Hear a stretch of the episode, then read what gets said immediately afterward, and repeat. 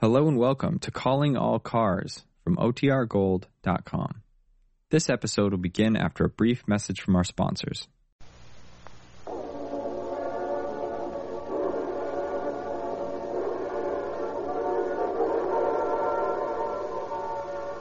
Calling All Cars, the copyrighted program created by the Rio Grande Oil Company. Los Police calling all cars. Attention all cars. Broadcast 116. Be on the lookout for Eddie Griffith. Described as American, age 23, height 5 feet 10 and 1 half inches, weight 148 pounds, has chestnut hair, brown eyes. This man is wanted for robbery. Step on it, boy. Rosenquist.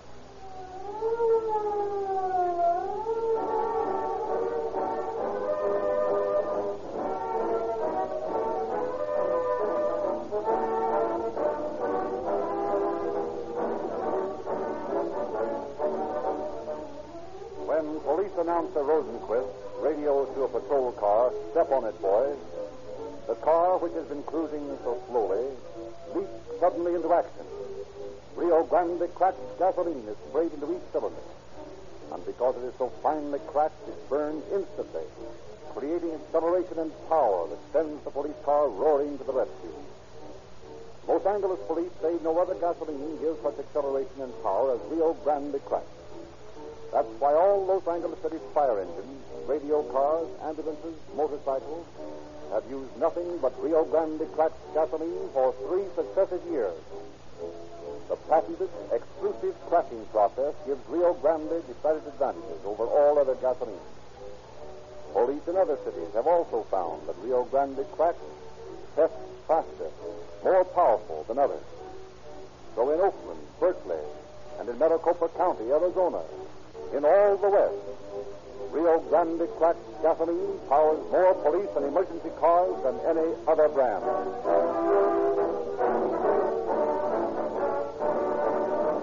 And now we present Chief James E. Davis of the Los Angeles Police Department. Chief Davis.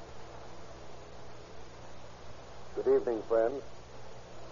I wish to thank the sponsors of this program for their foresight and civic mindedness in preparing and presenting the program arranged for your entertainment tonight. It serves a dual purpose. It assists the Los Angeles Police Department in presenting to our many thousands of listeners a vivid picture of what the migratory criminal problem really means to police agencies.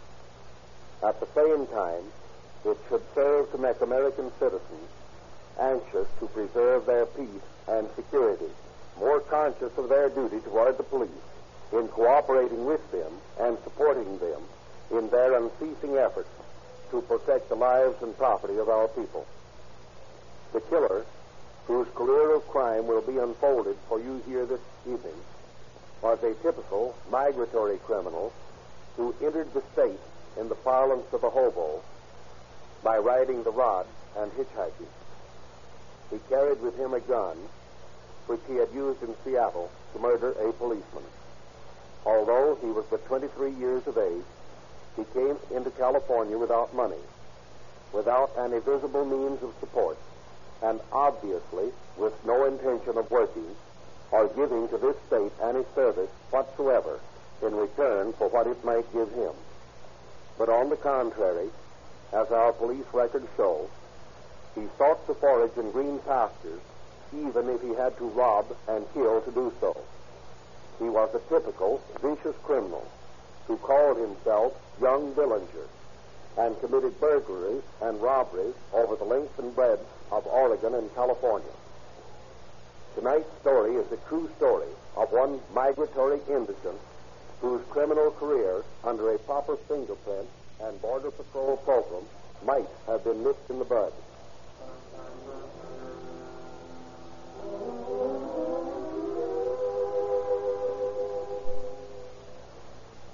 Seattle, Washington. Late on an April evening in 1934, a Seattle police sergeant enters his house.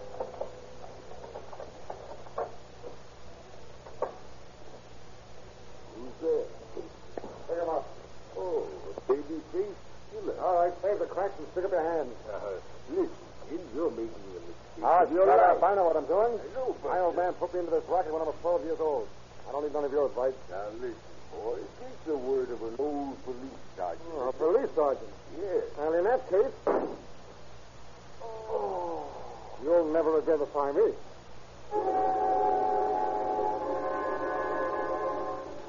Los Angeles, California, June 16, 1934. In a coffee shop on West 7th Street, late at night. Hello, buddy. Pretty chilly out tonight, is it? Yeah. What'll it be? Cup of hot java? I ain't got time. Pick him up. What? I'll pay, Ted.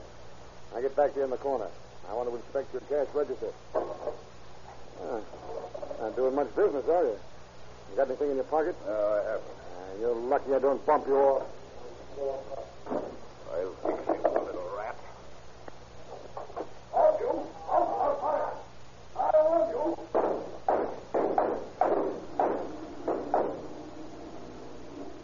Two W one five one six. Two W one five one.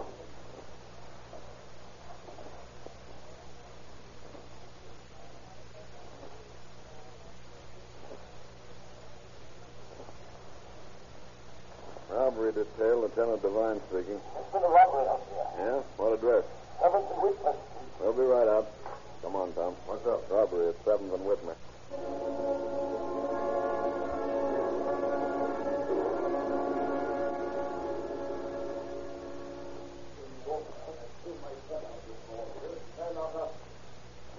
So I fired. He fired back. He was running across the street all of the time, and when he got to a car that was parked there, he jumped in and drove off. Did you get the license number of the car? I sure did. It was 2W1516. What did he look like? Well, he was a young fellow, about 23, I'd say. Had sort of chestnut colored hair. About the size of you. Provided with a very accurate description of the robber, Detective Lieutenant Devine and O'Connor checked the license number of the getaway car with the Motor Vehicle Bureau. Early next morning, they pull up in front of a little house on a quiet street in the southwest district of the city.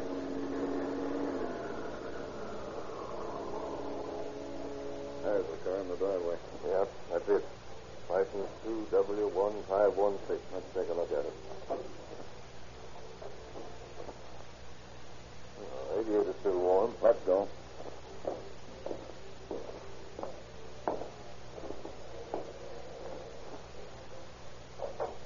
Yes, Does Mr. Stearns live here? yes. Is that his car in the driveway? My, yes. We want to talk to him. Well, I'm afraid you can't. You see, well, who are you anyway? From police headquarters.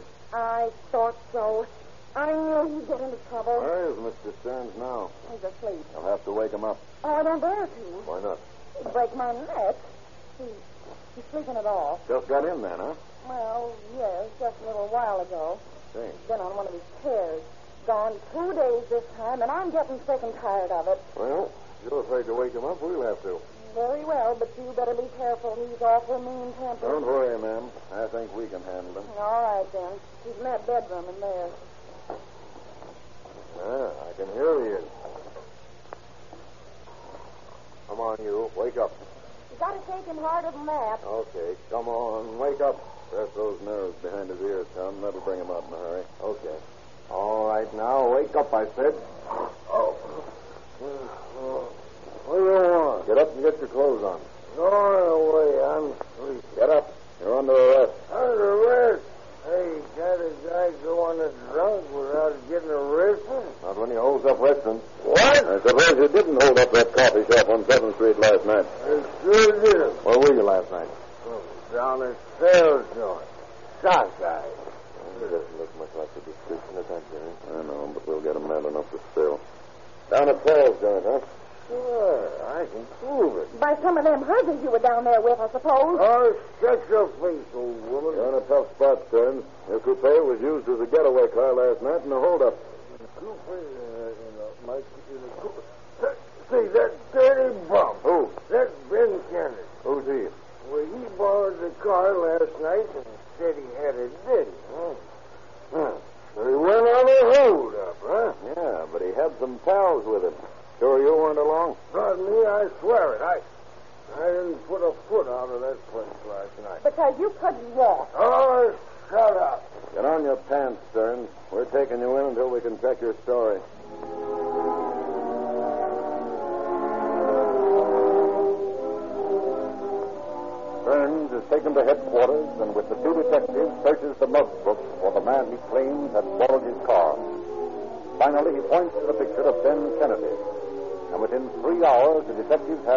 have in custody on a warrant charging robbery and assault with a deadly weapon. Suffering from bad hangover and frightened, he talks willing. I didn't have nothing to do with it, I tell you. You borrowed Stern's car last night, didn't you? Yeah, but I didn't pull no holdup. That car was used for a getaway and a holdup on 7th Street. You borrowed the car. Now, we're smart enough to put two and two I together. didn't pull no hold up. There were three men in that car. Who were the other two? A couple of friends of mine, but I, I don't know nothing. What were their names? One was Frank, the other was Eddie. Frank and Eddie what? I don't know their last name. So you and Frank and Eddie went for a ride in Stern's car last night. Yeah. Where did you go? Uh, just rode around. Rode up to 7th and Whitmer, didn't you? We might have. Think carefully. You not only might have, you did. Isn't that the truth? Oh, yeah. We stopped up on 7th Street for a few minutes. What happened up there? Eddie got out and went across the street and went into the eating joint. A couple of minutes later, I heard something that sounded like shooting, and Eddie come running across the street and jumped into the car. He told me to drive like the devil, so I did. You say you heard something that sounded like shots. Isn't it a fact that you did hear shots? It's like I just told you. I heard asked Eddie what the noise was, and he said it was some kids shooting firecrackers. What's Eddie's last name? I don't know. Would you recognize his picture if you saw it? Yeah, I guess so. Oh, okay. Hand me that book of robbery mugs, Jerry. Okay. Thanks. All right, Ben. Start looking. See any pictures on this page that look like him? No. How about these boys? He ain't on this page. Well, look these over. No. Four hours, the two detectives forced the suspect to scrutinize carefully the pictures of criminals in the huge robbery squad mug book. But Ben does not recognize any of them as his, his friend of the night before. Finally. Well, here's the last page. Is Eddie's picture here, Ben? No. Looks like he hasn't got a record. How about it, Ben? Had he ever been in trouble before? Well, I don't know. Think carefully now. It, it seems like he said something about a beef up in Frisco. Up in Frisco. Well, that's something else. Get down that San Francisco mug book, will you, Tom? Sure. Here we are. Gee, do I have to look through this one, too? I'm getting hungry. Go get something to eat after you find Eddie's picture. Yeah, but gee, I want Get something. these boys over. No. He ain't there. How about here? No. Well, there's plenty of pages, lots of time. See him on this page? Yeah, that's him, I think. There's one here. Jack Thomas, alias Jack Newton, alias Eddie Griffith. Is that the guy, Eddie Griffith? If it ain't him, it looks enough like him to be his kid brother. Uh, probably him then. This picture was taken three years ago. San Francisco, number 4400512. Well, would you look at this mug's record, Tom? Picked up in Seattle when he was only 11 years old for staying out late. Sent to Preston from San Francisco for a stick-up when he was 16. He's a tough guy, all right. He won't be when we get through with him. We don't stand for young bums running around with gats in this town.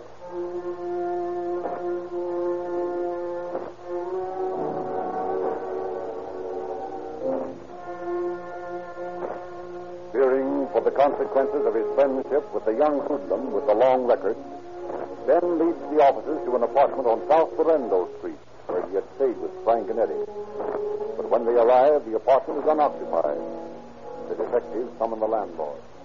Yes, gentlemen. What was it you wanted? They're looking for the boys who have this apartment. You know anything about them? No, I don't. I never pry into my tenants' affairs so long as they pay the rent. When were they here last? Well, they weren't here last night, I'm sure. They left yesterday afternoon with a couple of miles. I've seen him drive away in a tan Chrysler. Yeah, probably stolen. Hey, Tom. Yes? That's what I found in this desk drawer. What? Scrap of paper. Says straight down Clinton to Larchmont, turn to the left. Larchmont Theater. And here on the back is a map of the theater lobby showing the position of the box office. Does that mean anything to you? Sure. Larchmont Theater was robbed in daylight last week. And our friend Eddie Griffiths probably did the job. You know anything about that one, Ben? No. Well, we'll take Eddie's mug to the manager of the theater. Say, do your tenants leave their cars back there in that yard? A lot of them do. Why? I just wondered. Got a hunch, Tom.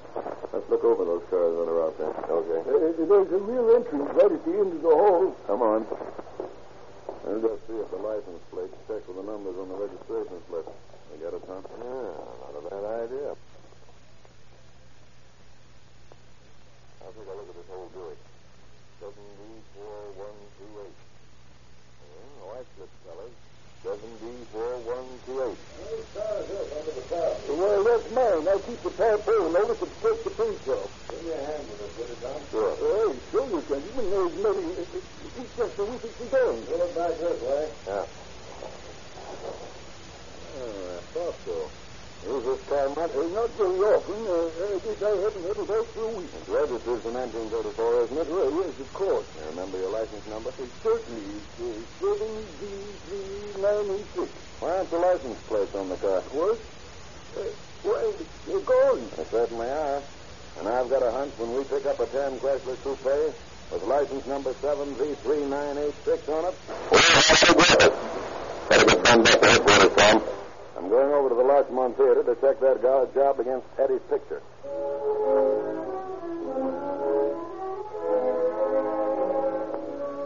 Manager of the Larchmont Theater and the manager of the restaurant on 7th Street both identify Eddie Griffith's picture as that of the man who held them up.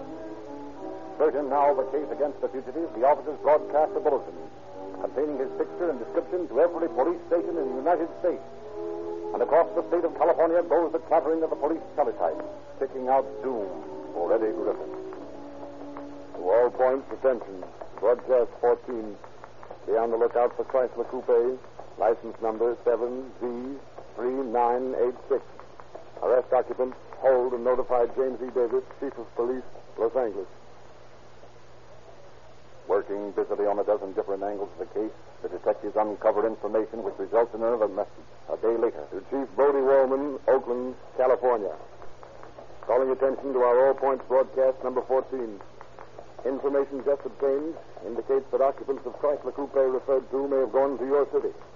We are looking for one Eddie Griffith, American, age 23, 5 foot 10 and a half inches, 148 pounds, chestnut hair, brown eyes, last seen wearing blue overcoat. He is accompanied by Stella Bonelli, Cora Rossi, and another man known to us only as Frank.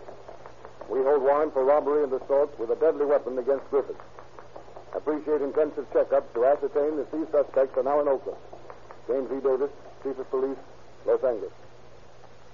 And ten days later, while Eddie Griffith races south toward Los Angeles, the electric courier of the law flashes invisibly past him, heralding his coming long before he has reached the far-flung city limits. Regarding your all points broadcast number 14 and teletype number 24, Eddie Griffith, Frank Barber, Stella Bonelli, and Cora Rossi held up chain store here this afternoon.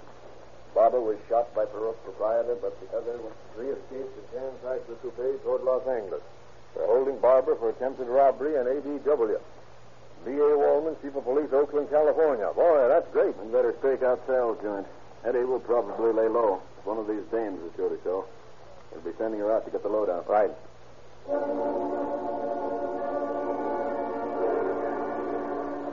For all of one sleepless night and half of the next day, Detectives Connor and Devine stake out Sal's joint. And then, toward evening, Ah, there comes Stella down the street. Sure, sir? Sure. Couldn't miss. Ben said she was up to half pint. Tough looking bitch, isn't she? Yeah. Oh, I beg your pardon, sister. On your way, Mother. I'll call a cop. That won't be necessary. You'll just step into this squad car, Miss Bonelli. We'll take you for a little ride. Oh, what's a big idea? We just want to question you a little, that's all. Say, look here, Frank. I wouldn't want to have to get rough with such a little girl. Now get into that car.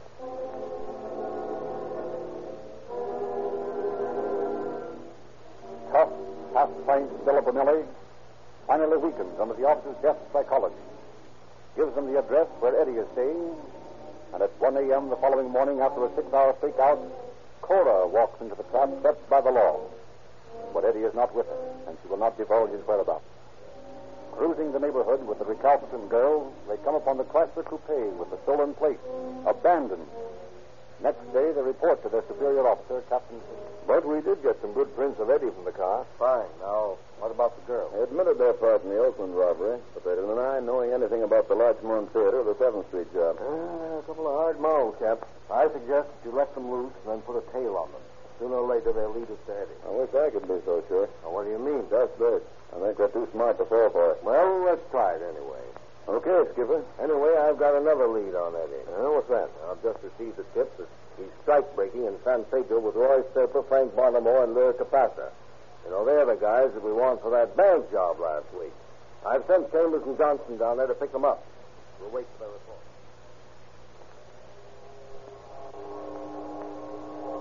Hello there, Chambers. Hello, Bill. How do you like this harbor duty? I don't. This 12-hour shift is killing me. You guys in the detective bureau got it stopped. Yeah, we don't work 12 hours. We work all hours. And your feet on a desk in City Hall. Go on, Bill. You know how easy you guys in uniform have it. I'm afraid.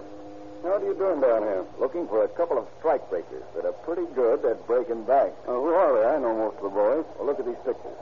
And they're probably using phony names. Sure, I know these guys. They're working just down the dock here. All right, come along with us. I think they're unloading this Cooper ship. Yeah, there they are now. Coming down the gangplank. Come on. Uh-oh, they've seen us. All right, boys. Stand right where you are. Hey, come back here, you two. They're running up the gangplank. Tackle that Lansing, Johnson. Come on. Maybe these cuts will keep you What's quiet. the big idea? What do you guys want? Ah, shut up. Take care of them, Bill. Johnson and I are going to search the ship for the other two.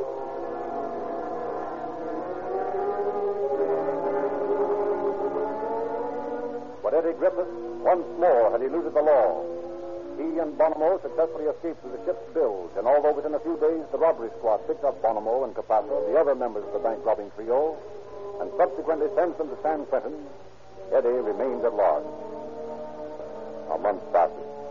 The constant shadow kept on the two girlfriends of Eddie is relentless but fruitless. Wise to the ways of the underworld, they realize they are being followed. Remain away from Eddie Griffith. Finally, Connor and Devine bring them in once more for questioning. What's a big idea? You guys had us in here once, and we proved to you we was clean. Yeah, and ever since we've had the privacy of a goldfish. I wouldn't be surprised if you birds watched at the windows when we went to bed. Keeping Toms with badgers, that's what you are. Are you all through? Not by several mouthfuls, I ain't. Well, then shut up and I'll tell you what the big idea is. We want Eddie Griffith. Well, go get him. You're going to help us. Oh, no, we ain't. Now, we have good reason to believe that you know where he is. How come? You know what kind of toothpaste we use. You certainly ought to know if we've been hearing from him. We're reasonably certain that you have been. Well, we ain't talking, see? Yeah, well, that's a relief. Now, listen to me. You girls are in a bad spot. There's a rap waiting for you in Oakland. Maybe before we're through, we'll hang a couple on you down here. If you acted like ladies, it might go easier. You know, I hate to see a couple of kids like you going the wrong way. Why, here you are, just at the age when you ought to be having a good time. Wearing pretty clothes, thinking of marrying up with some nice guy and raising a family, and look at you. Dressed in dirty slacks, traveling around the country with a couple of stick-up artists. Why, if they was big shots, it wouldn't be so bad. But they're a couple of tin horns. You got a mother, Cora? No, she's dead. Oh, that's too bad. I wonder what she's thinking up there if she knows what a jam you're in. Well, I don't know. And how about you, Stella? Does your mother know what you're up to? No, Well, how would you like to have her know about it? no, no. How would you like to have her write you letters and carry the woman's prison at Tehachapi? No, I don't want to know. She thinks I got a good job down here in L.A. Well, girl, what about it? Well, listen, we want to do the right thing. I'm sure you do. Look, if we tell you where Eddie is, will you let us go? Well, we'll do everything we can for you.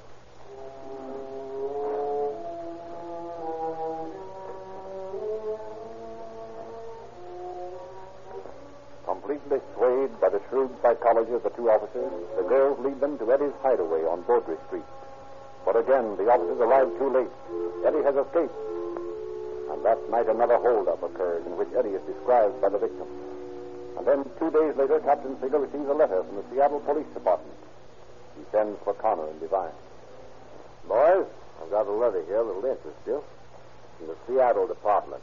They say the Eddie Griffiths referred to in your bulletin is known to us as an incorrigible juvenile. We last heard of him when he was sent to Preston from San Francisco.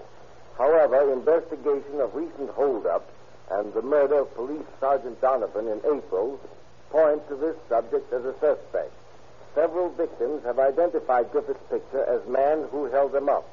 And the single witness who saw a man leaving Sergeant Donovan's house after he was murdered feels reasonably sure that Griffith is the man. Please inform us if you have placed him in custody that we may begin extradition proceedings and bring him back here for questioning. Well, boys, what do you think of that? Oh, looks like this case is bigger than we thought. So the bum's wanted for murdering an officer, eh? No, we'll never stop until we get him. I was getting a little tired of all this trouble for a stick-up artist, but this changes everything. Oh, pardon me just a moment, please. Captain Seeger speaking. Yes? Yes? Okay, thanks. Well, boys, maybe this is your last day on the case. what do you mean? Things are happening fast. That was a tip that Griffiths is leaving town. He's to meet a pal of his at the corner of 7th and Alvarado at 1 o'clock. Now, that's just an hour and 15 minutes from now. Call the boys in. Into the captain's office, you guys. Now, boys, we're going to pick up Eddie Griffiths at the corner of 7th and Alvarado at 1 o'clock. Oh, that hold-up guy. Well, he isn't only a hold-up guy. We just learned that he's wanted for the killing of a police officer in Seattle last spring. Now, listen. I want you all to get a good look at his mug here. See? So that you'll recognize him. Now, listen. Here's the plan. Captain Berger, you and your partner will be parked in a car on 7th Street heading west, as close to the corner as you can get. Carter, Devine park on Alvarado heading north. Chambers on 7th heading east. Johnson, put on a pair of overalls and hang around the northwest corner by the park. Now, you two men, hide in one of the stores on the northeast corner of Alvarado. Use your own car so that you won't cause any suspicion. As soon as you see him, close in on from all sides. I don't want any slip-ups on this. Bring him in dead or alive, but bring him in.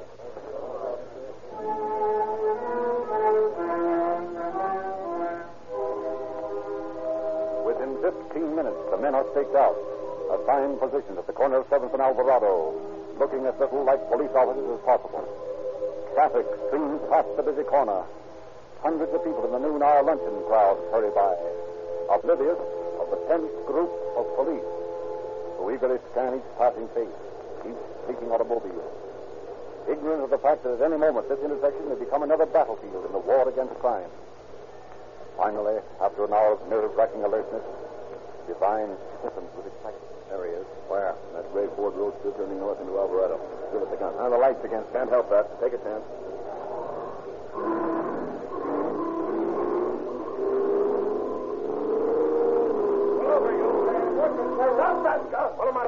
Chambers. Take him down, Johnson. Hey, what is it? You're under arrest for robbery and murder. Slap the cuffs on him, Cap.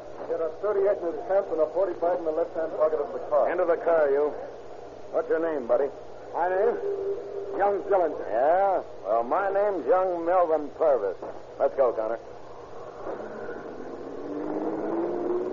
Bless me, it certainly takes a lot of them detectives to arrest one young kid.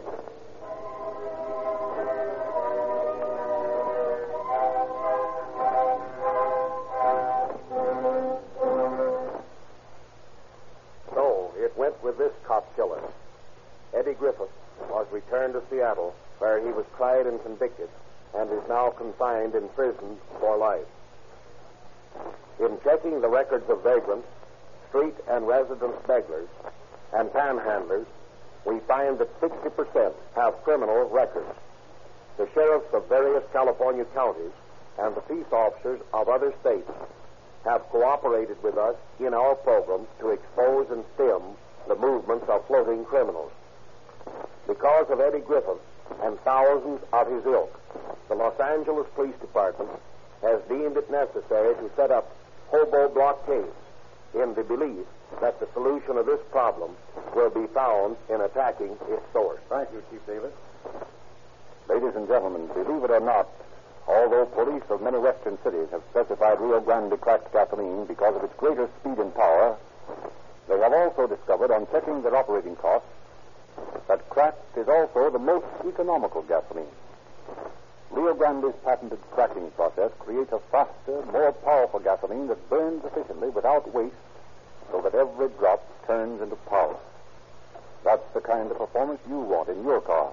Police car performance. And you can get it at no extra cost. Just drive into the independent Rio Grande dealer in your neighborhood. He'll give you genuine cracked gasoline with tetraethyl at no higher price than uncracked, unbalanced gasoline. And if you've got youngsters in your family, ask about the free gift, the complete junior detective outfit that we are now giving away to every user of Rio Grande cracked gasoline.